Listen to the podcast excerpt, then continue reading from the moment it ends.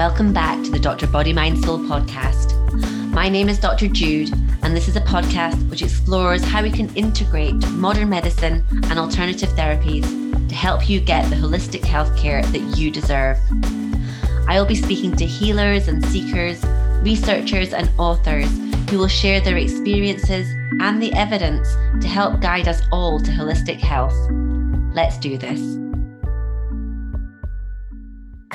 Is a coach, educator, and author of Calm Your Gut, a mindful and compassionate guide to heal IBD and IBS using science, self love, and intuitive eating. Welcome, Cara. Hi, Jude. Lovely to be here. Lovely to have you. I feel this conversation has been quite a long time coming. So it's really great to connect with you on the podcast and share the wisdom that you have kindly outlined for us in your book. And I really want to start where your journey started. Can you outline a little bit about your personal healing journey and why you felt it was so important to write the book, Calm Your Gut? Oh, thank you, Jude. Um, I'd love to answer that question. And it's, I think it's so interesting, isn't it? When we work in the healing space, we're often driven by our own experience. We're often driven by our personal story. And so sharing very much my personal experience was I was a young kid with a lot of gut problems. I always had difficulty digesting. I always seemed to be the person who showed up at a party, even when I was seven or eight, and I was like, I can't drink fizzy drinks. I feel uncomfortable and bloated. And I couldn't articulate it, but it's like I had IBS like symptoms really, really young. Um, before we were talking about the term IBS, really, we're talking, this is in the 80s when I was a child, and it, you know, we weren't really talking a lot about gut health as a problem. And then when I got to school, I had further problems into secondary school. And finally at university, I was diagnosed with inflammatory bowel disease. And that's what we mean about IBD in the introduction. So just to differentiate that point is is is IBS irritable bowel syndrome and IBD inflammatory bowel dis, um, disease two very distinct um, medical problems. Yeah. And actually, sometimes initially in diagnosis, could, as you know, it can take quite a long time. People might be dismissed as, oh, it's IBS, when actually it is inflammatory bowel disease. And they're quite different treatment protocols for each condition. And IBD, in terms of potential severity, is obviously significantly worrying. And it's, it's really important to get the right diagnosis. Um, so for me, I was diagnosed with ulcerative colitis um, and as you do, I was in my teens, late teens when I was diagnosed. I kind of took it on the chin. I was like, oh, okay, that makes sense of things. On with my life. Um, I was given medication and, uh, and that was that. But actually, not long after my diagnosis, I became really, really ill. I was studying at London, at London, um, King's College in London, and I was just struggling. I was in pain. I had like urgency, rushing to the toilet. And I ended up coming back home to spend some time with my parents because um, they were really worried about me. And then not long after that, I ended up being, my mom took me into A&E and I um, was just in a really, really bad way. I'd lost a lot of weight. And effectively, I kind of like, it was like an internal hemorrhaging. I was just bleeding very heavily. Um, and I remember as a young person, that little bit of disconnect between, oh, right, I'm actually seriously ill. I'm in A&E and seeing the face of the registrar who looked worried. And then I started to get very worried. And at that point, the consultant took my mom aside and said, there's a possibility we're going to have to operate to remove Cara's colon. Um, we're going to give her like 48 hours to respond to these very powerful intravenous steroids. And I was just out of it um, to the point that that night um, in the hospital, I remember very distinctly feeling like I was not in my body, like I was separate from my body, that my body and I were distinct. And I had a feeling uh, in the early, in the early hours of the morning, two nurses came round and said, um, "Oh, her blood pressure's still really low. We need to add another drip." And I had a very strong sense of being away to the side of my body watching this happening. And, and it was a real sense that, oh, I'm not my body, I'm something separate. And the next morning, um, I woke up and I was just, it was the lowest ebb of my life. You know, I felt completely exhausted, doesn't even, I just felt like emptied, like emptied of my whole sense of, of self, really, just exhausted. And again, I had a real strong sense of being outside of myself. Like I could almost see this very frail being, this very frail body. And I felt this really strong sense of compassion, like all encompassing compassion, like this poor, being, this poor person lying on the bed, so exhausted, so kind of um, frail. And I just felt like, wow, what what can I do? What can I do to support? What can I what what what can I do to help? And obviously, I was in hospital for several weeks. I was weaned off the intravenous steroids.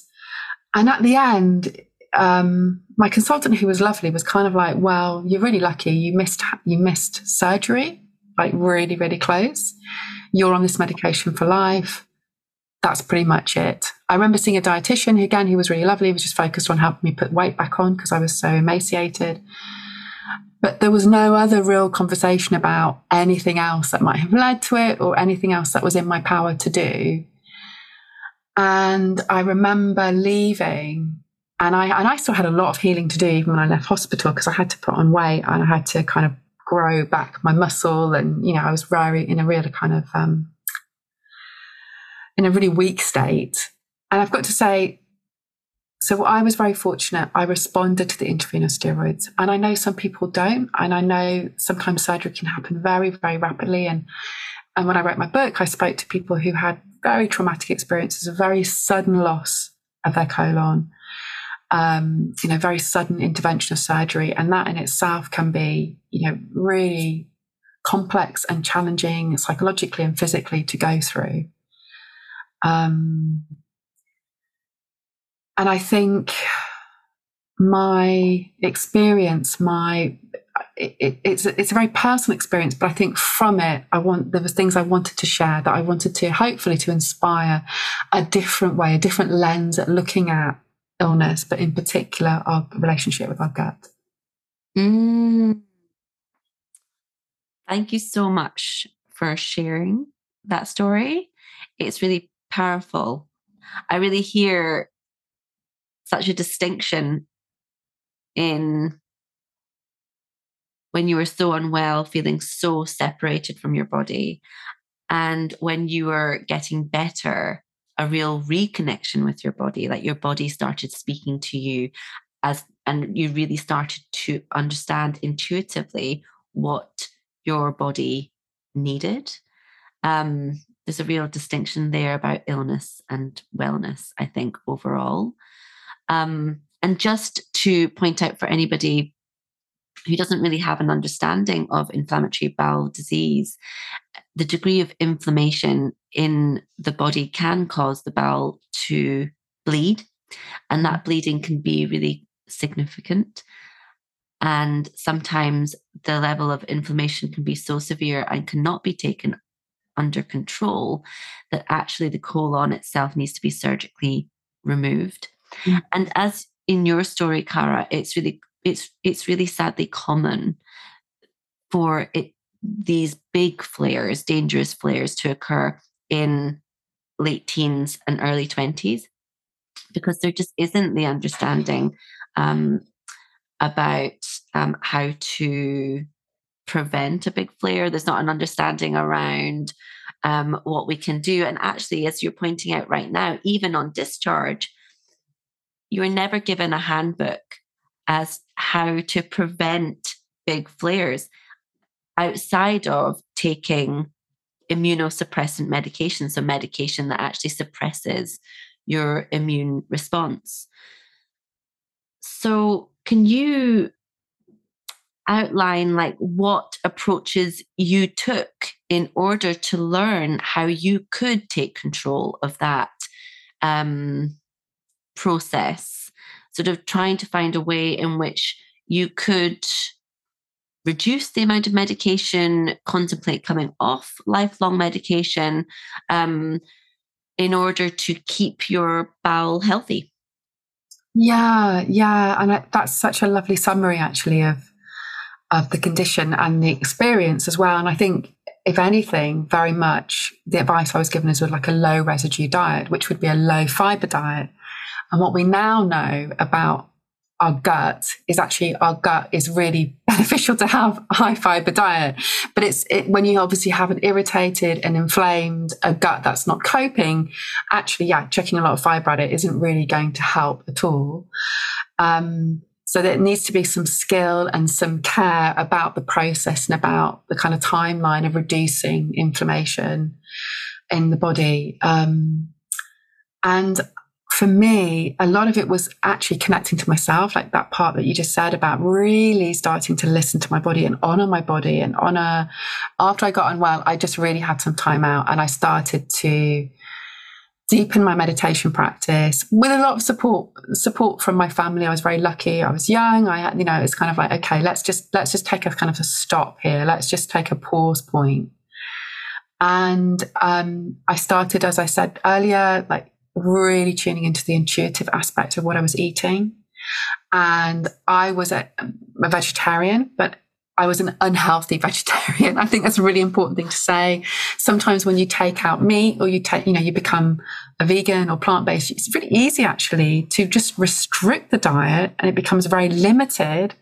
And I wasn't necessarily cooking pulses or legumes. I, I, wasn't, I wasn't that kind of vegetarian. I wasn't even eating a lot of vegetables. I think I, I was like a cheese on toast vegetarian. It was very limited.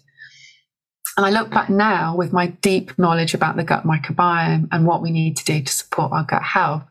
And I know that diversity is key, that having a really wide ranging diet, which is full of real food, not processed food, so I was eating probably quite a lot of processed cheese, quite a lot of processed bread. Um, I even went gluten free, but actually, I, I know that gluten free, a lot of gluten free products can be, as you all know, Jude, really high in emulsifiers and preservatives to create this, the kind of imitate the softness of bread. So, um, but what I was really doing was listening and I would I would literally go to the supermarket and I would pick up food and I just hold it for a second and I would touch my belly. And I would just kind of yeah I'd put it back or I'd pick it up. And I kind of I just had this sense of either a lighter feeling and a more healthy feeling or a heavier feeling and a kind of more actually kind of like an inflamed feeling it would feel. And I think this was at this time because I'd been so ill. I think it was like my body was like the volume of it communicating to me had just been turned up, but I was really listening. I was also really wanting to tune in. I was actually starting to speak to my gut. So when I learned at this stage that um, the stage I left hospital that I'd almost lost my colon, I was a bit like, what does my colon do? Almost lost it what does it even do? So I started to get really curious and I started to research and learn and also to go in and tune in and go, my lovely colon, please hang around. Please stay with me. How can I take care of you? What do I need to do? And I think just that willingness to listen and tune in was really powerful at a time when I just hadn't been connected. I hadn't been tuned in. I'd just been 100 miles per hour, rushing on with my life, slowing down, tuning in, listening, and um, breathing, like really breathing into my belly was a core practice. Like it was like, yes, let's breathe in, let's connect, let's tune in.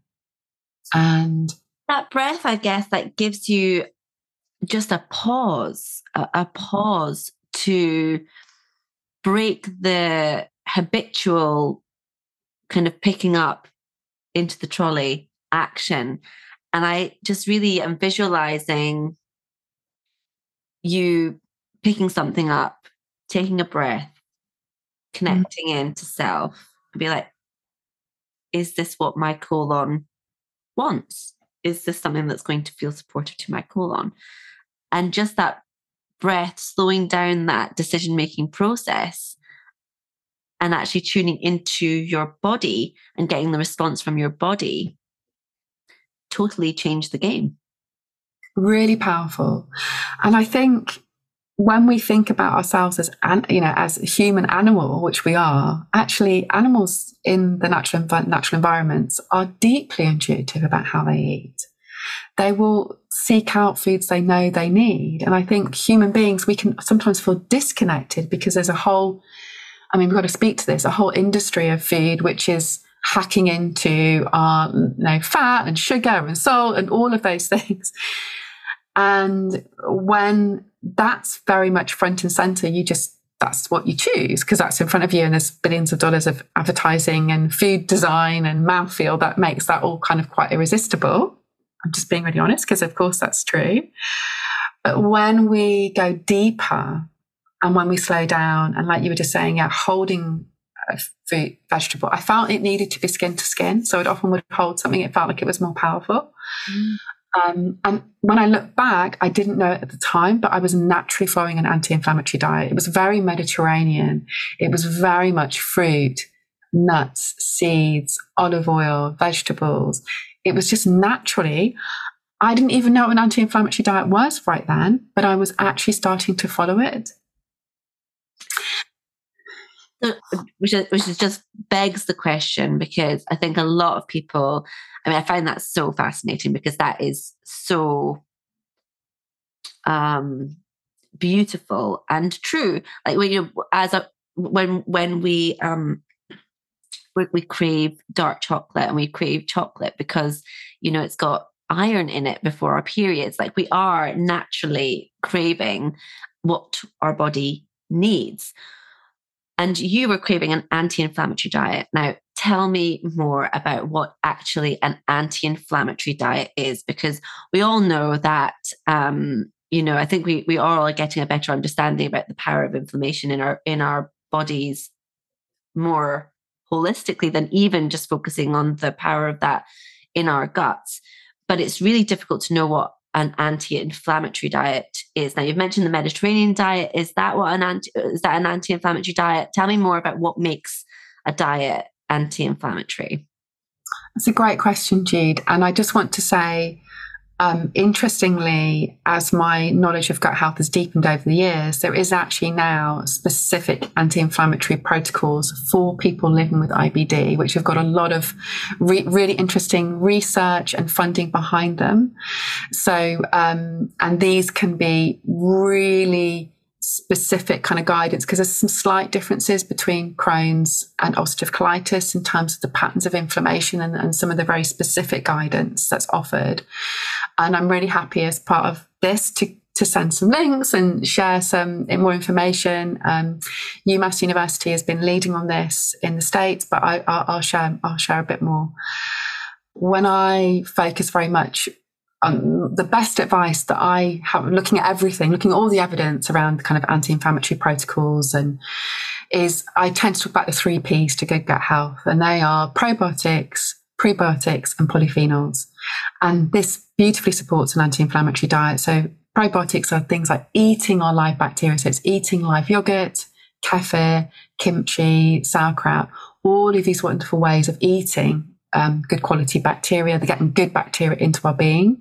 So, prebiotics are all of fruits and vegetables, the skin will contain fiber, the fruit and veg itself will contain fiber, but also grains, nuts, seeds, um, the legume pulse families, all of these are wonderful sources of prebiotics. And prebiotics effectively are like fertilizer that support and feed our bacteria to flourish.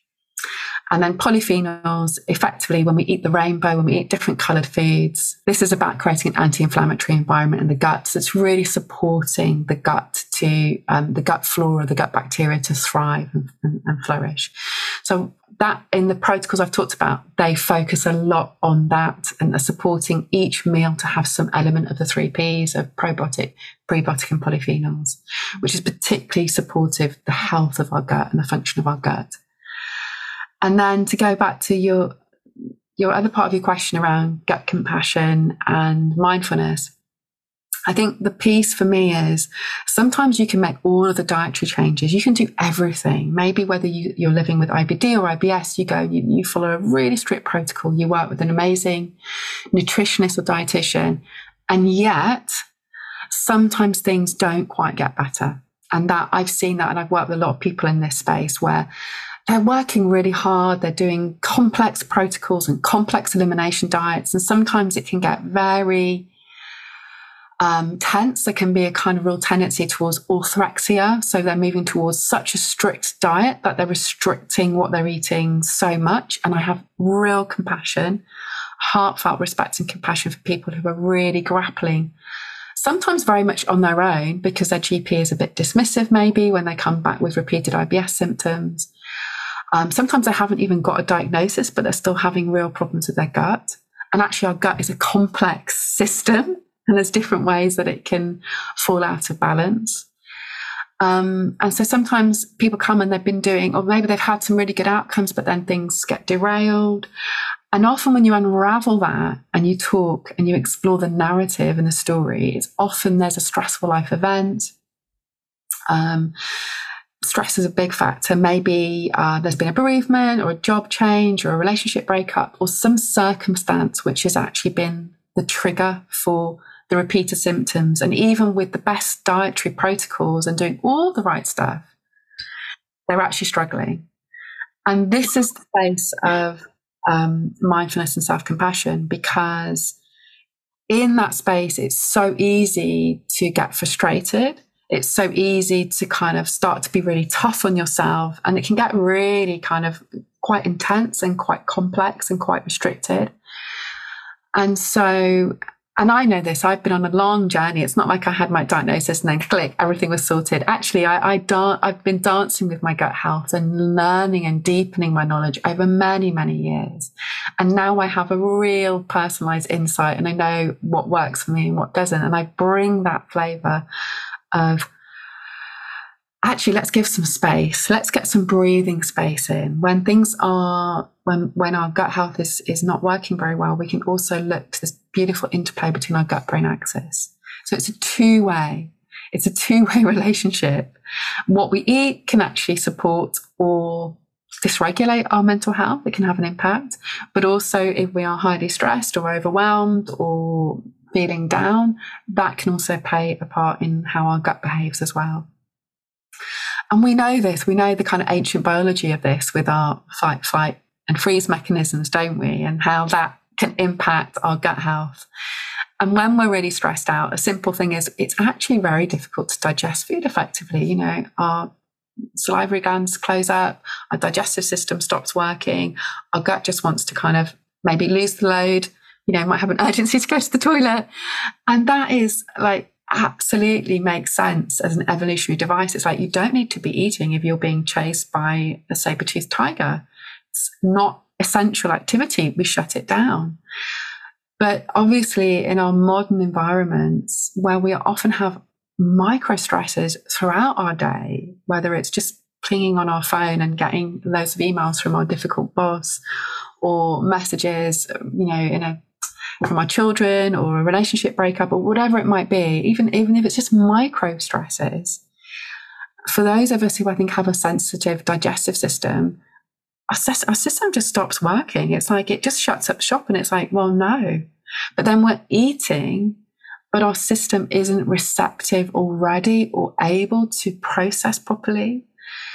So the way I bring in the tools of mindfulness and self compassion is we just start to become more aware. Firstly, it's just tuning in more to our gut and tuning into more the sensations and connecting, getting out of our being our head and dropping more into our body and literally dropping more into our belly. And some beautiful breath practices around that connection with the belly. So that when we make it, when we are preparing food or we're going to eat food, that our body is actually ready, ready to take on these beautiful nutrients, ready to absorb them, and that we are receptive to that. So we actually can regulate our nervous system and learn how to tune in so that we are we can actually digest effectively. Mm. It's not just what we eat, it's also how we eat could you outline i guess because you know so many of us are eating on the go what and we're not stopping to rest and digest and we're just we're just eating mindlessly mm. what kind of symptoms can result from eating in that way? I think so many because each of us is quite unique in how we respond. But things like bloating, things like um, acid reflux, um, but also if we're eating rapidly, it's like we're actually giving the digestive tract an additional burden because we're not necessarily chewing our food very thoroughly, and we know that we get amylase release, so actually we start to break down carbohydrates in our mouth by just mechanically breaking down the food, but also starting to release the right digestive enzymes. So that takes some of the pressure off our digestive tract. And I and I just think um, some people are really blessed with a system that's really resilient. They can chuck a lot at it. They can eat mindlessly. They can eat what they want, go out for a curry, have a few beers, and they seem absolutely fine and imperturbable. That's, that's great. Good for them. but a lot of us are not like that. A lot of us actually, we need to have a lot more kindness and a lot more consideration for our system. Now, I am, even after years of working with my gut health, I have to slow down it's not, it doesn't, to- like me chucking food at it mindlessly, it doesn't tolerate that very well. So I do have little rituals that I incorporate to support. And it can be as simple, Jude, as putting a hand on the belly just to connect. Taking a lovely breath into the belly. So we're just taking a breath. I tend to encourage through the nose and then sighing outwardly and doing that with just being aware it can be lovely to put the feet on the ground so we're grounded in the body. Having an awareness of the openness of the front of the body. And then now my shoulders are dropping as i do this. And i think as little as three breaths generally can be enough to communicate to the body oh i'm safe I can drop into rest, digest, tend, and befriend. I can be in that space. And then the body has more receptivity to eat. And simple things like just having gratitude. I sometimes will just encourage in a retreat setting or working with people just to hold the bowl up for a moment. Just breathe in, breathe in what they're eating, look at it connect because all of those beautiful cues, the smell, the visual sight, will actually help the salivary glands work, will enable the digestive system to be like, oh, okay, we're preparing to eat. We're preparing for food. And that's why signals like sitting at table, sitting with people are such powerful ways of actually supporting our gut health because actually all of those can start to drop us into parasympathetic and have been shown to stimulate the vagus nerve, which is this beautiful long wandering nerve that connects our gut and our brain. Smiling, breathing, eating together, all of these can be beautiful ways of actually tr- of communicating to our body. You are in a position of safety. It's okay. Relax. Let's digest this meal. Let's let's eat together. It sounds crazy in a way. Like just it sounds so crazy that we're having to outline these steps because not even that long ago, we were all sitting at table every evening after, you know, our day's work, but we were then setting up for an evening of relaxation with our loved ones that started off with sitting around a table with our families. Um, a lot of people would say grace or have some sort of ritual around um, gratitude before we ingested our meal. We were eating a meal of vegetables and rice and and and and and pulses and meat and we we sort of gathered around this this whole um, experience which in, intuitively and inherently prepared our body to do what it needed to do with that meal. And yet we've arrived in an age where all of this needs to be spelled out, you know, like step by step, because we are so disconnected from that way of living.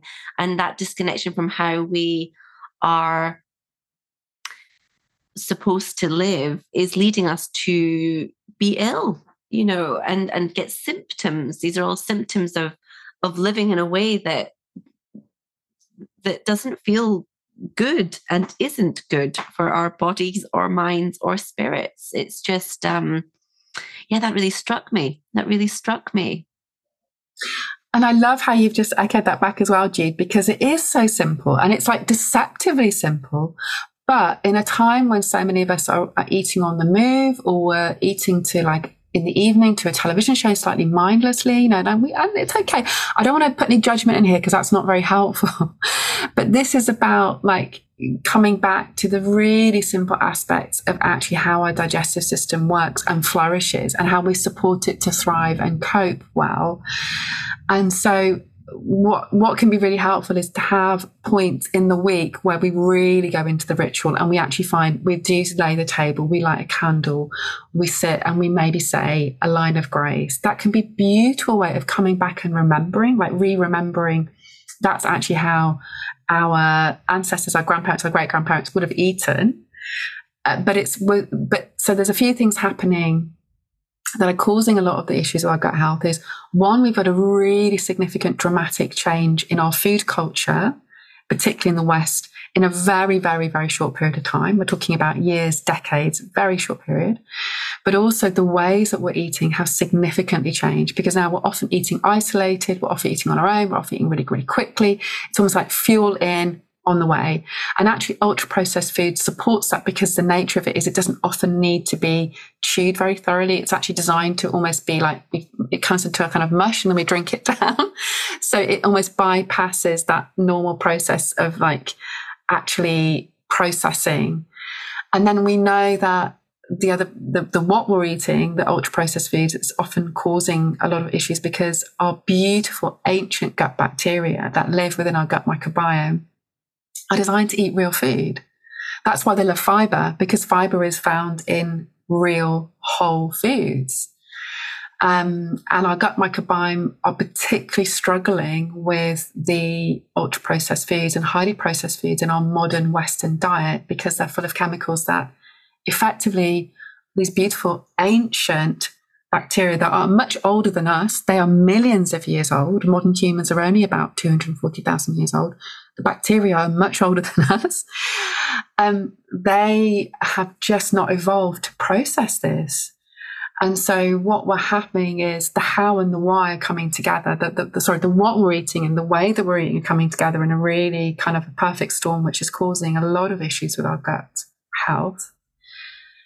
And um, when we understand that, it's kind of unraveling. Okay, let's make some changes to the diet, but let's also allow, particularly if you already have a sensitized system, let's get that safety, connection, um, and slowing down back in so that your system actually has the opportunity just to process and just to work with the foods that you're then, you're, hope for the healing foods that you're then providing. Mm. Yeah, yeah. And can you can you explain a little bit more about because your work is not only about mindfulness, but you've got a big focus on compassion.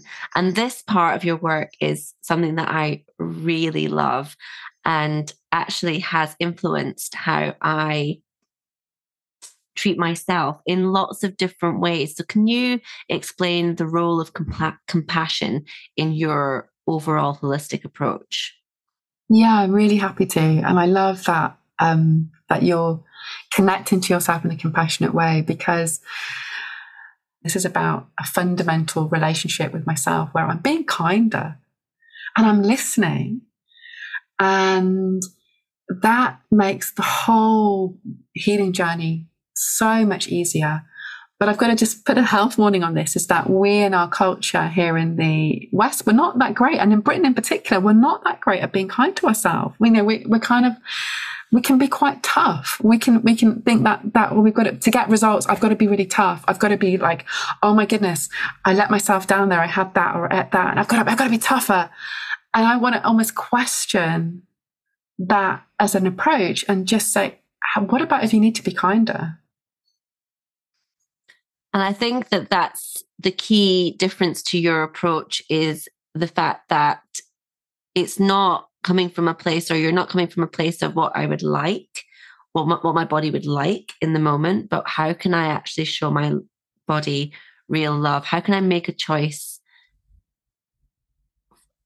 almost made by someone who has love for this body? So it really, it really takes, for me, for me, it's really helped coming from a lens of compassion has really helped me exercise. But exercise moving out of a out of, out of and exercising out of like punishment and something that I feel I have to do and something that I feel I need to be disciplined and tough to do but actually something that I might I would love to do for my body. Like I would love to just changing that mindset changing the intention behind behind doing exercise or eating healthily or eating well. Like instead of that being a punishment and being something that restricts me, by changing the language that I use for myself, like, oh, I have to eat, I have to eat this, or I, should be, I should eat this, into what can I choose that my body would love it really, it really, there's something fundamental about that slight shift in mindset that actually really allows me to make choices from a totally different place. Um, and instead of it feeling like a restriction not to eat, for example, a donut, like how am I going to, like, how do I really feel after a donut, for example? And there's nothing wrong with the odd donut, by the way. But, you know, it's, it's just, it's been an important been an important just subtle but important mind shift of just moving from what would i like in this moment to what would my body love in this moment. And there's a deeper sense of real care almost like parental unconditional um flavor to that language that then allows the behaviors that follow that language to shift and not only shift, but shift from a totally different space and a totally different energy, which then allows you to cultivate a totally different relationship with yourself. Um, and you become almost like a loving parent to yourself rather than a really heavy handed mistress um, which can be, you know, that's an unsustainable relationship, really. If if you're if you're beating yourself into submission of a very restrictive and diet that you don't want to have, but you have to have, mm. from actually a diet that's going to nourish and support and care for you. That's a completely different mental approach that you can cultivate. Um, and in that cultivation, totally transform the relationship you have with yourself, which then allows a totally different way of living, moving, cooking, eating to follow. Mm. And it's I, I love how you've expressed that. And what's interesting is I've even found some studies which have shown self compassion can have an anti inflammatory effect in the body. So this is about what we're doing when we're coming from a place of greater care is again, we're communicating a sense of safety. We haven't got an internal battle where we're kind of one part of us is going, we should be doing this. Another part's like, yeah, but I want to. What we're actually trying to do is align more and go, okay, how how do I support my best well-being? And I'm and I'm, there's a lot of there's a lot of noise in our society and our culture. We get a lot of different messages, but it's also encouraging a tuning into the self, a connecting in with the self. And I don't want to make that too complex or too unreachable. I think that's actually as simple as a few breaths, as simple as a kind of a hand on the heart and a hand on the belly. I mean, that's one of the core practices that I um, cultivate personally and that I share in retreat settings. And it's just like dropping in, checking in, connecting to our actual being. Um, and it's aligning. Sometimes we can feel out of alignment, like our head saying we need to do this. But actually, when we feel more aligned and we're more kind of in our heart, we have more sense of compassion and kindness to ourselves, and we connect in with that beautiful, intuitive wisdom that is within our gut, then actually it becomes easier to sustain change over time. It becomes easier to make those changes. That then we feel better, we feel lighter, we feel healthier. Like you saying, ask the donut, yeah, how do you feel? And yeah, of course, this is about a flexibility is about all things are welcome. We don't necessarily need to be um, having the idea of a restrictive diet. This is about really encompassing, incorporating, but we're making sure we're getting the good stuff in. We're making sure that's a really core part of our life, that the, the healthy food choices are there. The other thing I would say is this is about fundamentally changing our lives and fundamentally changing our wider food culture because our individual choices shape our wider food culture as well. And I think this is about not about, oh, I'm going to do this for a few weeks and this will fix everything. It's actually much more about we eat healthy for our whole life, not just for our gut health in the short term, but we know our gut health shapes our immune system response, our metabolic health, now so much evidence around our mental health. Uh, so having a healthy diet and eating in healthy ways is going to be protective towards pretty much most chronic conditions, most chronic health conditions that we know in the West. So actually what we're doing is we're enhancing the quality of our life and we're supporting our longevity. And over time, we will, hundred percent as a formerly highly anxious, stressed out person, and my quality of life, the quality of my mental health, my well-being, a hundred percent better, a hundred percent better. So if I'm like just being an advert to promote what I'm saying, an advocate, and also having seen this and worked with many people in different settings, it can be really tangible. Even even in a few days or a few weeks, there can be really significant changes happening in in how we feel, both in our body but also how we feel mentally and emotionally when we make these changes. And especially because it starts with a relationship with ourselves. When we connect to ourselves and we connect to what we deeply want, then we can make all of these decisions that stem from that so much easier. And I think that's where your approach stands stands out. And so how are you so how, how are you working these days because i know you've mentioned retreats and you've worked working with with clients tell me more about um, how you're sharing this work with the world Oh, thank you, Jude. So I do some one-to-one coaching. So I'm an accredited coach. So I very much work in the embodied somatic space. So I do a lot of work where we just very gently explore the gut brain axis. We look at like really personalized tools of calm because we're all slightly different. And I bring a real strength, flavor of self compassion. So I really support clients to start to establish some really lovely practices that are very personal to them that they can bring into the pressure points of their life. Um, and I also do retreats. So I'm sharing with you a bit earlier. I'm really excited about. There's been a real hunger and a real longing for people to come together and meet. So I do some lovely uh, small group setting retreats um, I've got some just outside of London, and I'm on a beautiful organic vineyard where we do a day where we look at um, we, healthy eating, breath work, compassion practices, and I collaborate with an amazing nutritionist, and together we bring a lovely mix of science and self compassion. So it's a lovely combination. Um, and I've also got a residential retreat in Scotland later this year in October. So um, I do, and I do lots of talks and workshops. So I go into corporate and educational settings and I go in and I talk a little bit about the gut microbiome and we do some lovely practices together just to kind of tune in to the belly and the breath and a little bit of mindfulness and self compassion. So I offer many ways to work with people and I, really to see how people are drawn to connecting, really. And I'm, I'm always happy to have a conversation about gut health because it's my absolute passion. Mm, mm. And how can people find out um, more about the work that you are doing? So they can check out um, the mindfulgut.co.uk. Um, that's my website, and they can also follow me on Instagram, mindfulgutuk. Um, and um, I'm yeah, they can they can find out much more. I'll make sure I give you some notes as well for the um, end of the podcast if you want to catch up with me. So yeah, wonderful. All of those details will be there, and um, and yeah, thank you so much for all the work that you've done, which will really support people who are still going through what you went through.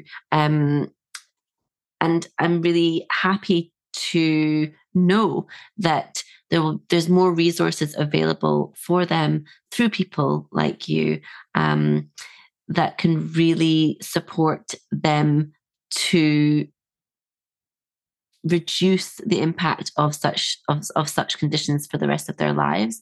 So thank you so much for the work that you've that you've done to bring the conversation so much further forward and really use your personal story to help so many people um, in in the years to come. So thank you so much.